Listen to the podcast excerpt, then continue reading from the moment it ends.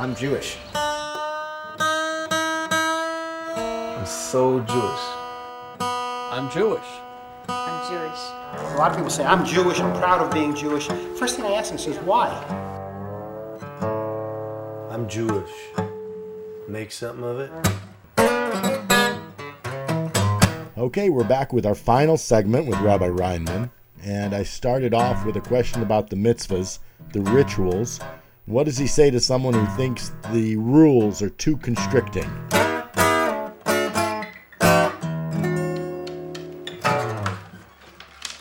Ritual rituals are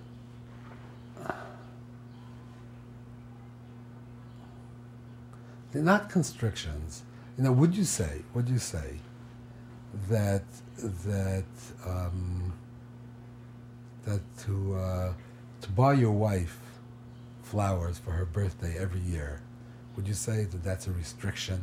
Would you say that means that that you don't have the freedom to do what you want because you have a relationship with your wife and the relationship with your wife requires that you that you talk to her every day. It requires that you sit down to have dinner with her. It requires that you buy her a gift at certain times. It requires that you compliment different things that she does. Would you say that that is restrictive? Would you say that's called that you don't have the freedom? I mean, maybe some people would say that, and that's why their marriages don't last. But if you want to conduct a relationship, there are certain rituals, certain practices that are expected from husband wife to each other. And that is really what rituals are in Judaism. A person, a Jew, is required to conduct a relationship with God. And well, how do you conduct a relationship with God? What do you do? Say, hi, God, you know, and uh, see you next week. You know? What do you do?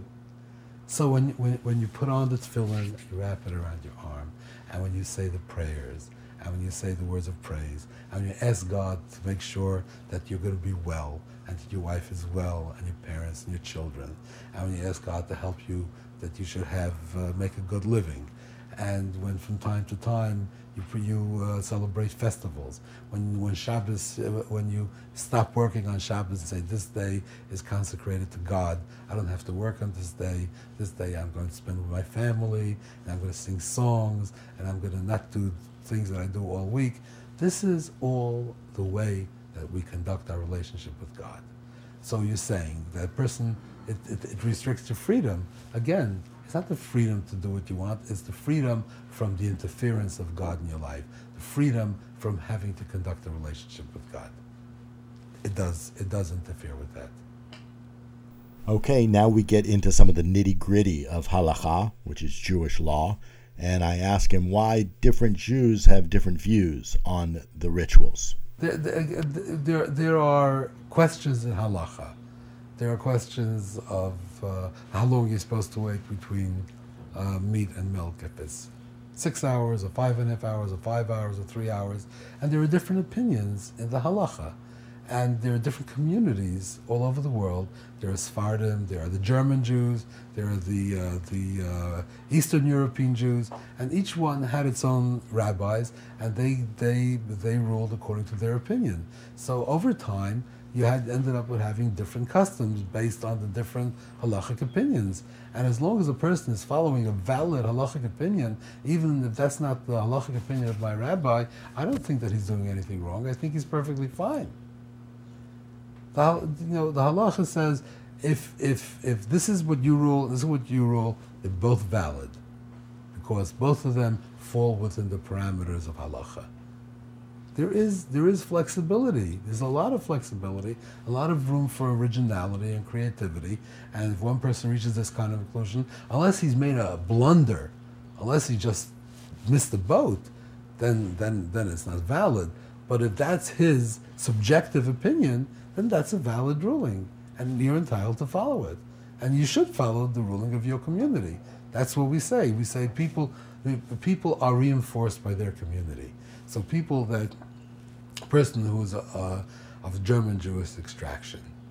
So for this person, for him to be strong, if he follows all the rules of the German Jewish community, then he strongly identifies with it and makes him it gives him security and stability.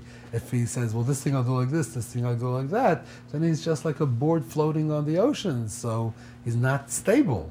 So that's why we say that you should follow the, the ways of your community, even if I disagree, even if I feel that, the, that, that this is the halacha, but you should not do that. You should do what your rabbi says. You should do what your family does. You should do what your neighbors do. That way you'll be strong. What do you do about meat milk? Six hours. I wait six hours. Sometimes I'll wait five and a half. Of course, the Rambam says about six hours. So some people say that means that it doesn't have to be quite six hours. So once you pass the five and a half hour mark, I usually don't do that unless there's like I'm under pressure for some reason. But uh, usually I'll just wait the six hours. I can survive.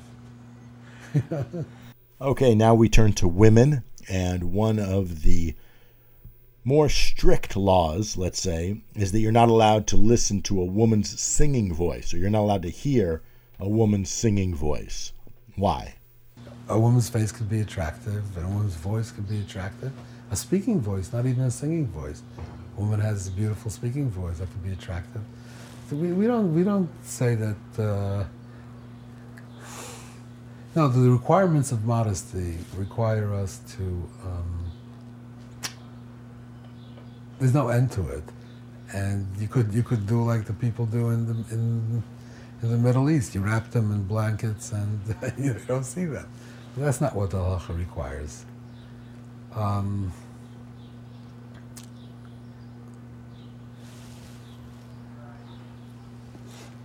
the custom, the custom in in most uh, Orthodox communities is that men and women do not shake hands. And some people are offended by this. There was a story in New York uh, maybe a year or two ago about a big real estate deal between a Hasidic person and and uh, and a woman who was I don't know if she was even Jewish. And uh, when it came to the closing, she wanted to shake his hands. He said, "I'll shake hands with women," and she got very upset, and the whole deal fell through. It was written up in, in the New York Times and it was it was portrayed as something ridiculous. And first of all, I think that this man, if he had been more diplomatic, and if he had told her instead of saying "I don't shake hands with women," he would have said, "Please don't be offended with my religious customs," and so forth. Then it, you know she would have dealt with it better. But if he said, "I don't shake hands with women," it's it's not it's not the way to do this. But what's wrong with shaking the hand of a woman? And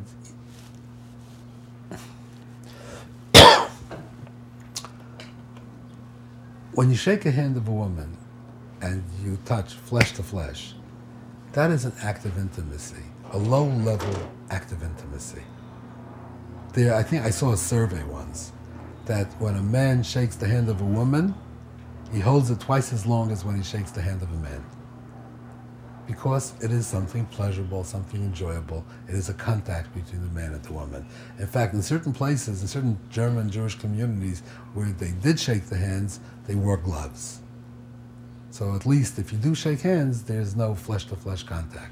And the idea is that, that, that acts of intimacy should only be done between husband and wife, and not with a woman who is not your wife. That is an act of intimacy. Now, some people say maybe it is. It isn't. It's not derech chiba. It's not an act of intimacy. So, gen- generally, we are we, we are stricter in this than we say we should in most Orthodox communities. If you hug a woman, that's an act of intimacy. That's out. Right? All these things. Modesty. The issue of modesty is very much that if a woman bears her flesh in front of a man that is an act of intimacy with that man.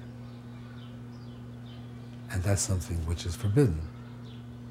So we have to establish, you know, the borderline. Where is what is considered an act of intimacy and what is not?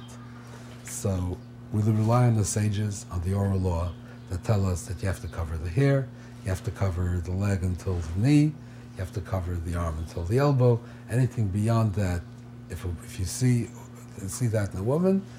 It is true, it is attractive, it is nice, but it is not an act of intimacy. These are called the things which are normally the komos amechusim, the things, the places which are normally covered. If you uncover something which should be covered, that is considered an act of intimacy. If you leave your nose uncovered, that is not an act of intimacy. And if somebody sees it and thinks it's a pretty nose, that is not considered an act of intimacy. And you know, it's not for us to decide that this is decided by the sages. They set down the ground rules of what to do. Now, you asked me about, about covering up completely. There is a Gemara that extremely modest women, the Gemara speaks about what is, you know, the, the, it's forbidden to carry something outside on Shabbos. Not supposed to carry on Shabbos. But if something is, is very small, very insignificant, it doesn't count.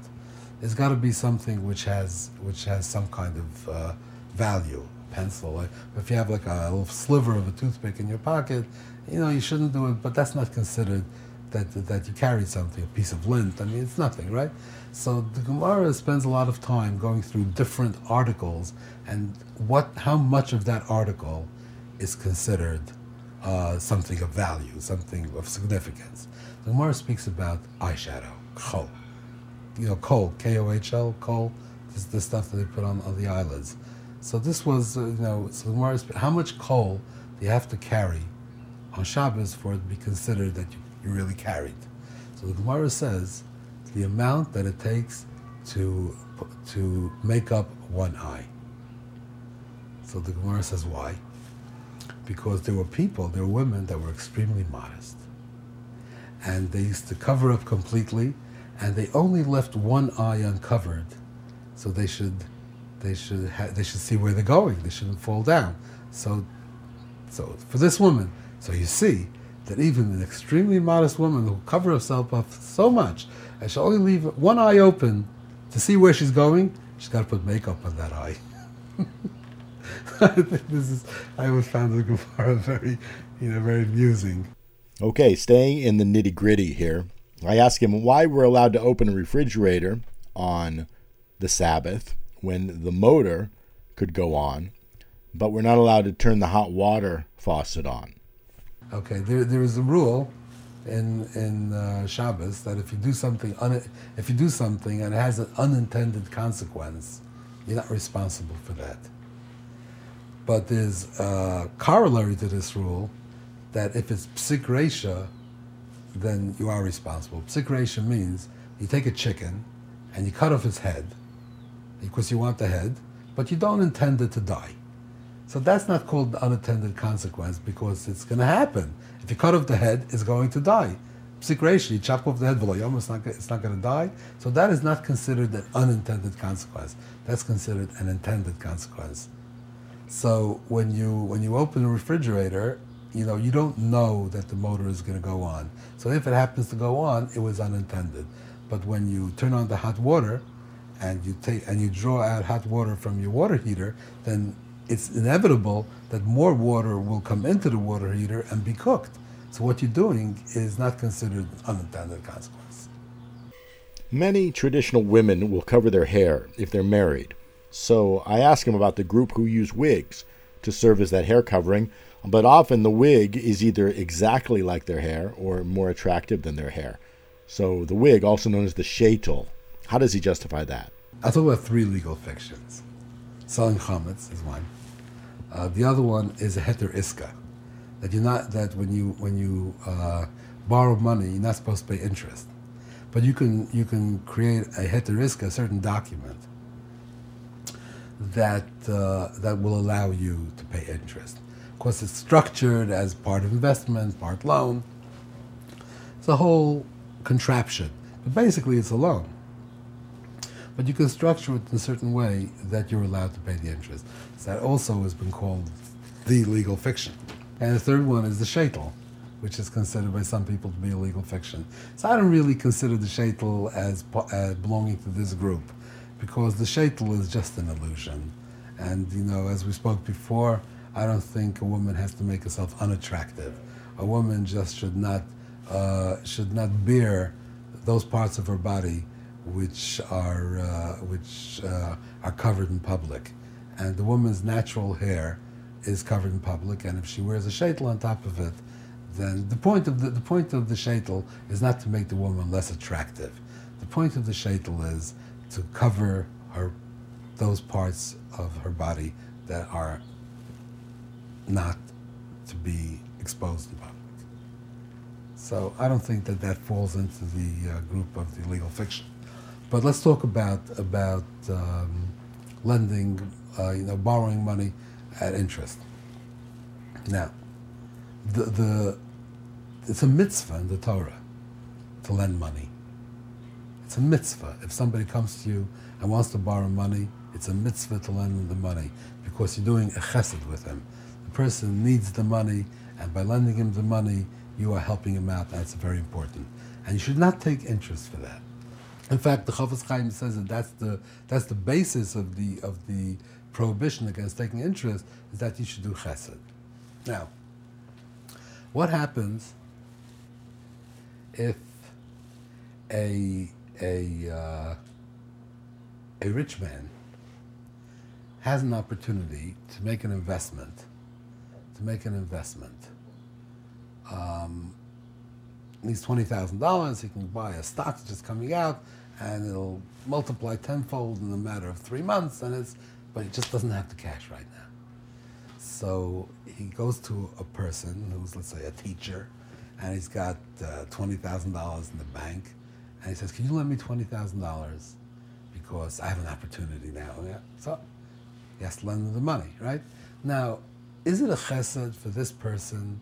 Is, isn't it a lower level of chesed for this person to lend the money to a rich man to go make a lot of money, and I'm taking my little nest egg that I have and I'm giving to the rich man.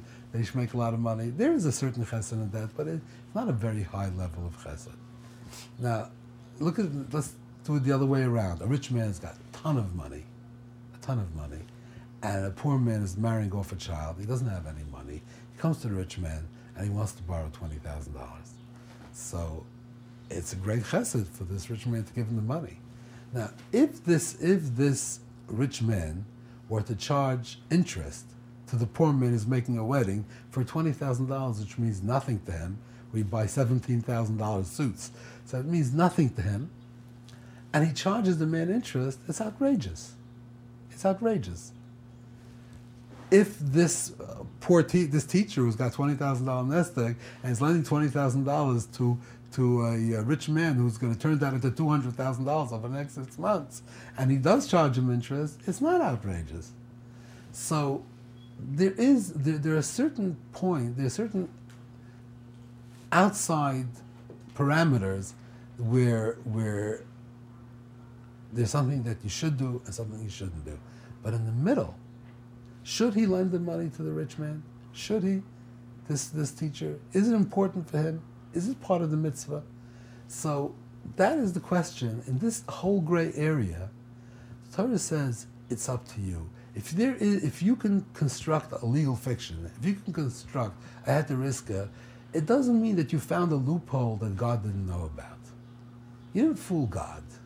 You say, okay, I'm going to do it, and that's what I'm going to fool God. That's how it is in, in, in the law because the law is made by people. So if you, all the laws overlap, and if your lawyer is very smart, he'll find that little crack and he'll take you right through it. That's not how it is with God. If you believe that the Torah is divine, if you believe that the law comes from God, then there are no loopholes that he missed. So if the loophole is there, it's there. But it's up to you to decide if you want to use it. If you want to be super, super uh, chesed person and I'm going to give it to the rich man, I don't care, and, I'll, and you know, I'll take it out of my, my, my money market account, let him make his money, great. If you want it, you want to charge, also okay.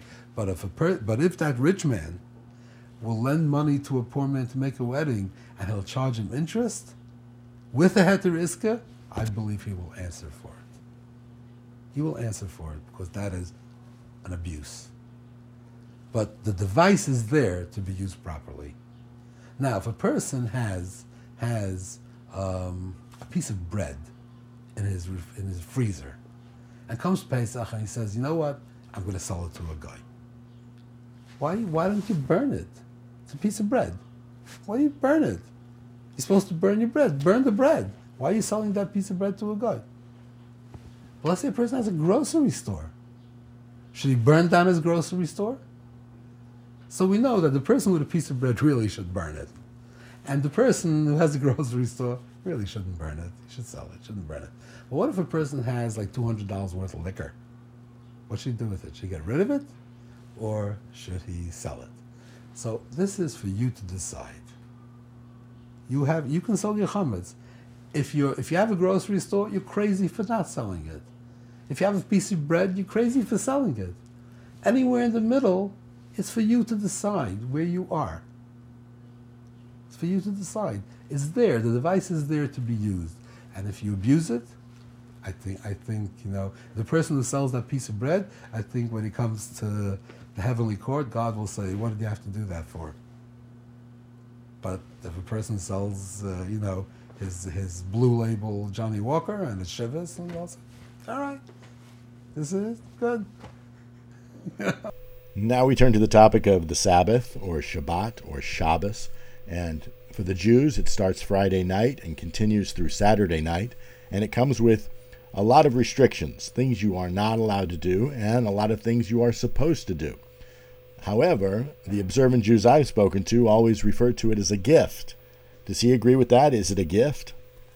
It is a wonderful gift. Shabbos is a wonderful gift. Shabbos is a gift that, you know, uh, let me, um, the story of the Berditchever Rebbe, that uh, the, the famous Berditchever Rebbe, he always used to be the advocate for the Jewish people with God. Anything that happened, he say, God, look how great the Jewish people are, this and this and this, look, no matter. And he was always there saying the praises of the Jewish people to God. So one time on, on Pesach, the first night of Pesach, in the middle of the night, he comes, he runs out, he says, calls all the people, all of you get together. All of you come, come into the town square. And they all came, and he says, I want everybody to bring me. Was, I think I think Berdichev was under the Turkish government at that time, and he said, "I want you to bring me a certain type of contraband that the Turks had forbidden." And they all said, "What do you mean, bring it to you? It's, uh, we would not. We, we, could, we get shot if we if we had something. We're not allowed to have it." He says, "I don't care what you say. I want everything." They argued back and forth, and little by little, you know, all this, all of it started coming out, and they all brought it to the square. The rabbi said, "I have to do it." Then he called. Then he thought of another kind of contraband, and he mentioned that, and you know, oh, this is even worse. And you know, after a little while, another little pile of contraband. And I said, "Okay, I want you to bring all the chametz that you have in your house." And there was nothing. Nobody had any chametz in the house. So he says, so he turns to, to God, looks up him, he says, look, you have the Turkish army and they're here and they have people with, with weapons all around and, if, and they could take somebody and if they catch him with this, he's finished. And they can't stop the people from having the stuff. What do you have here? You have any armies here? You have anything? And you say in the Torah, no chametz? There is no chametz. Look how great the Jewish people are. This was his advocacy to God. So I, I, I, think it's a beautiful story. But the Torah, when the Torah gives a, a prohibition, it's a wall. Torah says don't, then it's a wall if you're observant. You know, talking about the times when Jews were all observant, and everybody, you know, believed in and lived by the Torah. So when the Torah says, this you don't do, then do it. So Shabbos, all these prohibitions, they they they hem in your life on Shabbos. You can't do this, you can't go there, you can't do that. But at the same time, all these prohibitions are like uh, the these walls are made of the Word of God. So you're living, so to speak, in a structure, and you're surrounded by God's Word. And in that place, it's a very holy place. So when you step into Shabbos, you are, and, and, and you observe it properly. Not only are you in the walls, but in those walls, you spend time with your family, and you have good food, and you sing beautiful songs, and you rest, and you take a walk, and you learn a little Torah. It's, it's something which is spectacular. And people that, that, that experience of Shabbos in an observant home are almost invariably very moved and very impressed by it. Now, I don't think, and, and they feel it, they feel it, their soul feels it. I don't think that if these same people had decided that on Tuesday they're going to do the same thing as on Shabbos, Tuesday we'll do the same thing. We're all going to sit down, we're going to eat together, we're going to sing songs, we're not going to answer the phone, we're not going to go in the car. It wouldn't be the same. It wouldn't be the same because it would just be it you wouldn't be you wouldn't be living within the word of God. So it wouldn't be Shabbos. It would just be a very poor imitation of Shabbos. I think if you invited somebody to your home on that Tuesday, I don't think that he would come away with the same feeling as on Shabbos. So Shabbos is a tremendous gift. It's a it's a it's a it's a island in time, and it's a beautiful beautiful thing, and that's why it's so powerful. There was a time when everybody was was observant. I think people were gonna will object to that. There was a time, yes. Whoa. There was a time going back, let's say, two, three hundred years ago. I mean, you can't say everybody was observant. There were people that, that used to go out to the forest on Shabbos and smoke. You know, you can't say that. But, you know, it wasn't normative. The communities were all observant.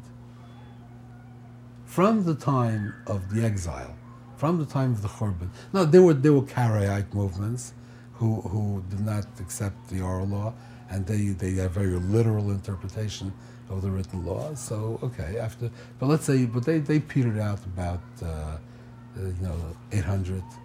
So let's say the last thousand years. For a thousand years before the birth of reform, everybody was observed. Except for those that weren't. there was no there was no institutional non-observance. How's that?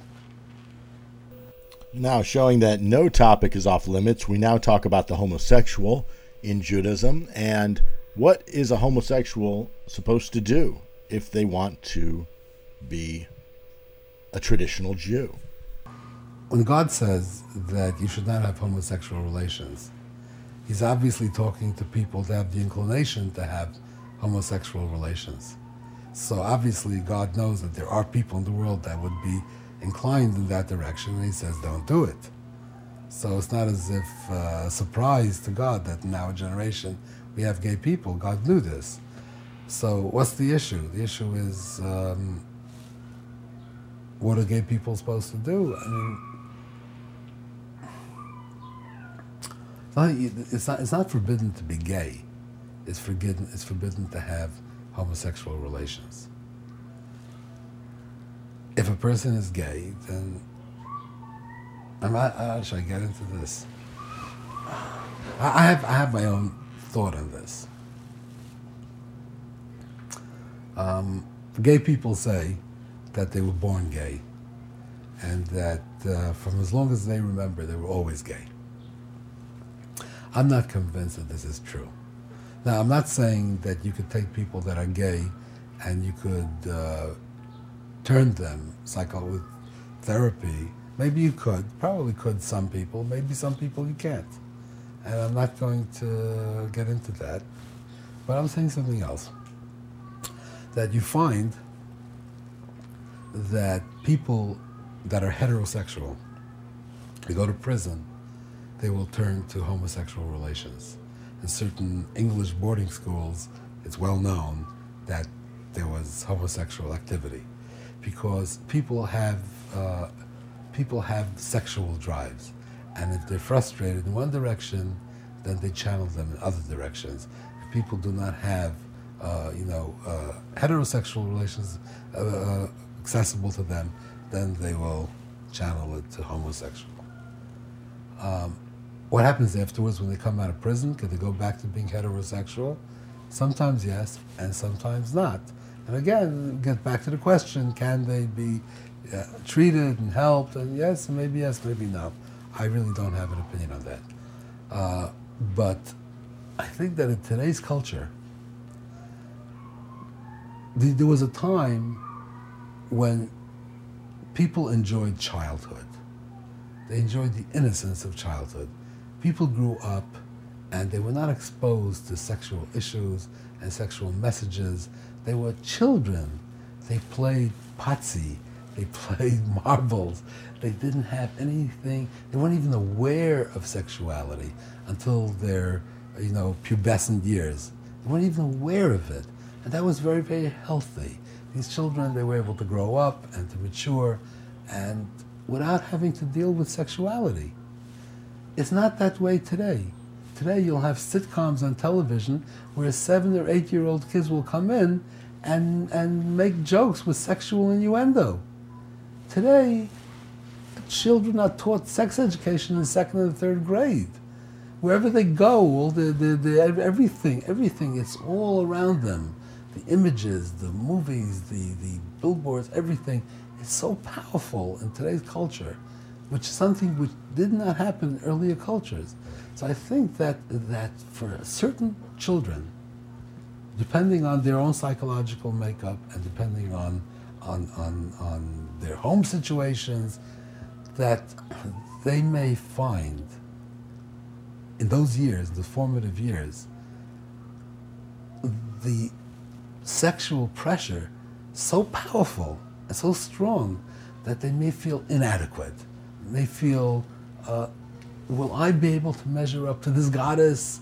You know, me, you know, they will not, and they're little children. They don't have any kind of, you know, equipment to deal with this. And I think that in such cases, uh, some of them may channel their sexuality in a more comfortable direction, which is to their own sex. The opposite sex is too frightening and too intimidating. So subconsciously, they will channel in a safer direction, which is not as intimidating. This is from the culture. There may be other factors that cause people to channel to the safer direction.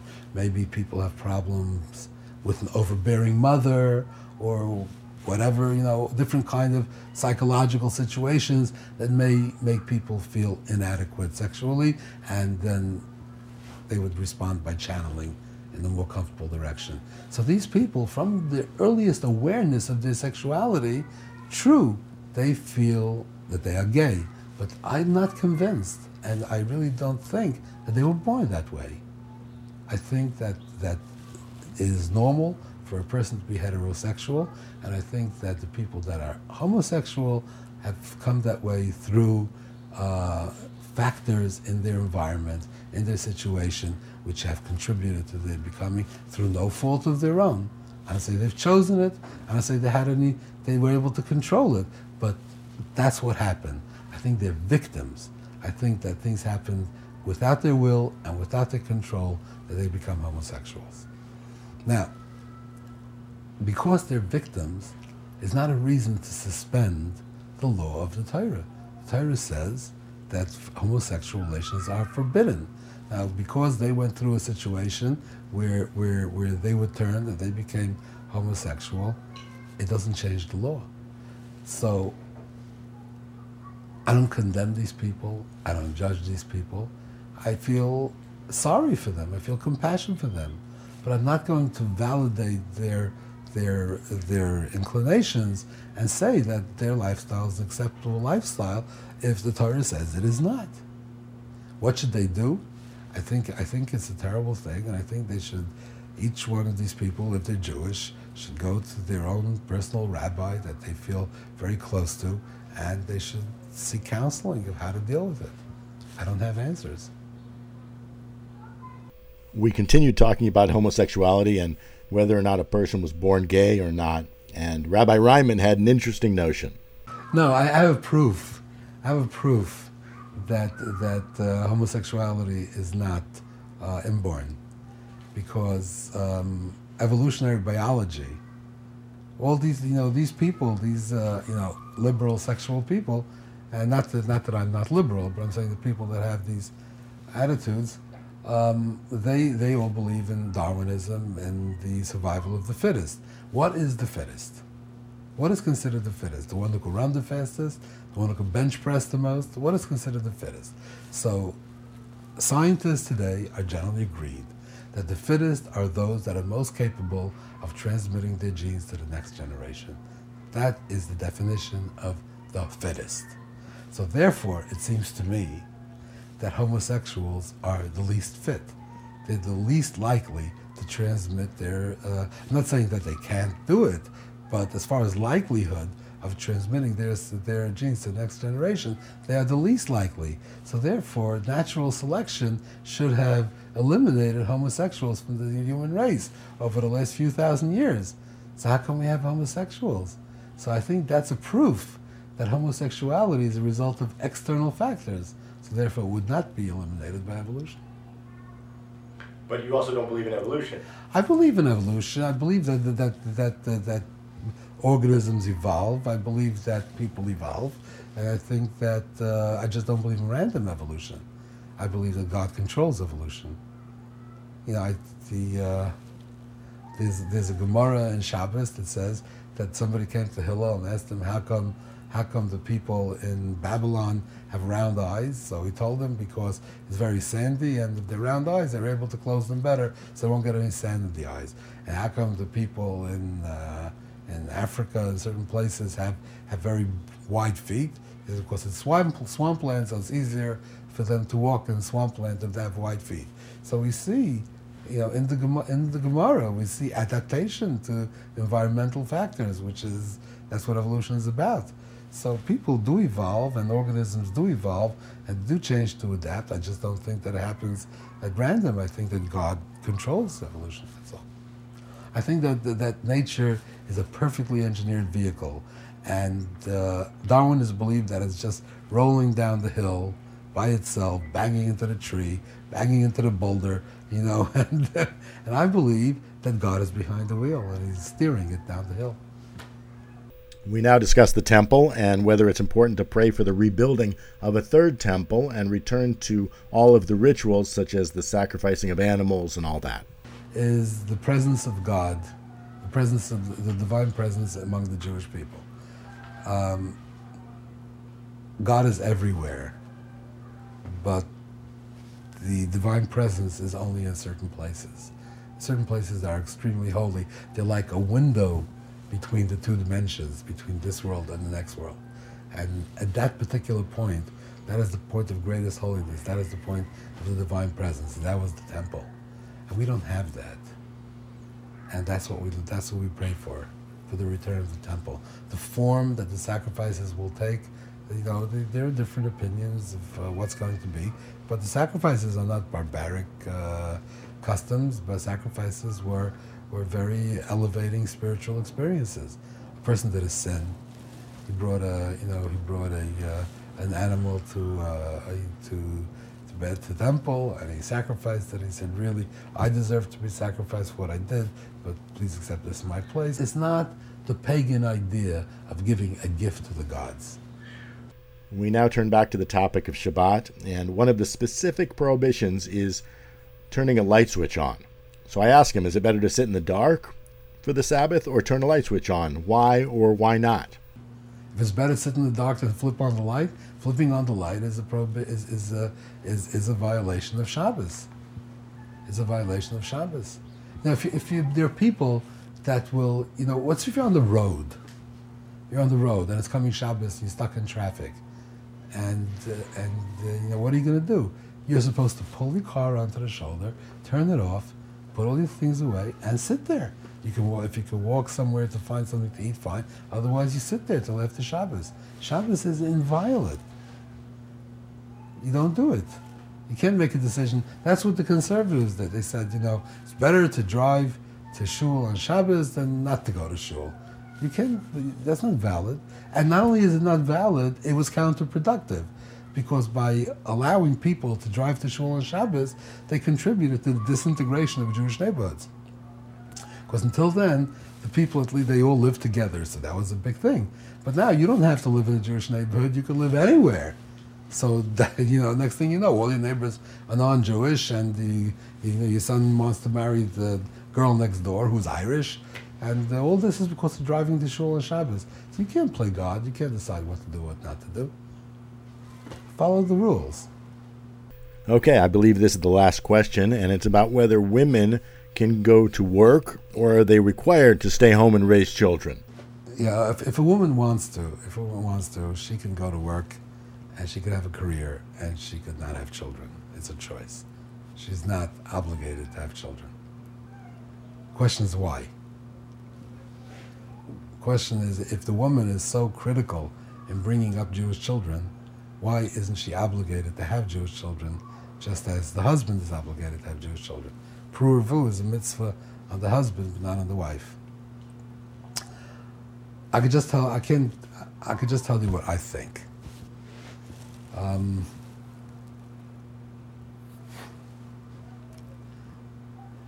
in the Torah, before a thousand years ago, a man could have more than one wife. There's polygamy in the Torah. Torah allows for polygamy. A thousand years ago, the rabbi in uh, France said that you're not allowed to, not because marriage is not allowed for polygamy. He just forbid people to forbade people to uh, have more than one wife. But basically, according to the Torah, you can't have more than one wife. So if a person gets married and he has a very nice, loving relationship with his wife, and they're very close and they're very, you know, and uh, they have a great, a great marriage, and they have no children, and he has a mitzvah to have children. So what does he do? Takes another wife. So he has children from the other wife. But a woman, a woman cannot marry more than one man. A man can marry more than one woman, but a woman cannot have more than one husband. So if a woman got married and and she has a husband and they have a wonderful marriage, they're very happy together, and they have no children. So what is the woman supposed to do? If she'd be commanded to have children, she would have to get a divorce. And I think that the Torah does not want to force her into a divorce. Whereas the husband has options. So the husband has a mitzvah to have children. If the husband has a mitzvah to have children, then the wife will have the children. So practically speaking, the children will be born. But who is given the commandment? I think if he gave the commandment to the woman, sometimes it would put her in a very, very difficult position. But how come today we don't have divorce from men who need to have kids? Because the It's a, some people do that. Some people don't have children. Will say, you know they wait ten years. There's a custom among some people that you wait ten years. If you have children, then you get divorced. And in the Torah, the way the Torah is constructed, the husband has the option of taking another wife. He doesn't have to give up the marriage. okay, that's good. So I am Jewish. I'm Jewish. I'm Jewish. I'm Jewish. I am Jewish. I'm Jewish Ya hebreu. Yo soy judeo. Je suis juif. אני יהודי. I am Jewish. I am Jewish. So your languages were what? What I said, I said French, Spanish, and Russian, and Hebrew. Ich bin a Yid. Yiddish. That's Yiddish. Ich bin a Yid. What else? Arabic. Uh, Ya- Yahud. I don't speak Arabic yet.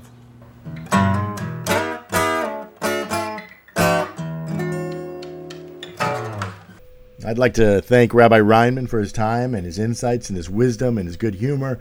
We had an enjoyable visit. In fact, we met twice, two very long visits, and I appreciate it. I encourage you to go out and buy his book, One People, Two Worlds. It was very influential for me to see the different views of the Torah between Reform and Orthodox. And if you like what you're hearing, you can subscribe so you'll be notified each time a new interview is uploaded. And I'd like to welcome a new sponsor, PassoverGame.com. That's PassoverGame.com.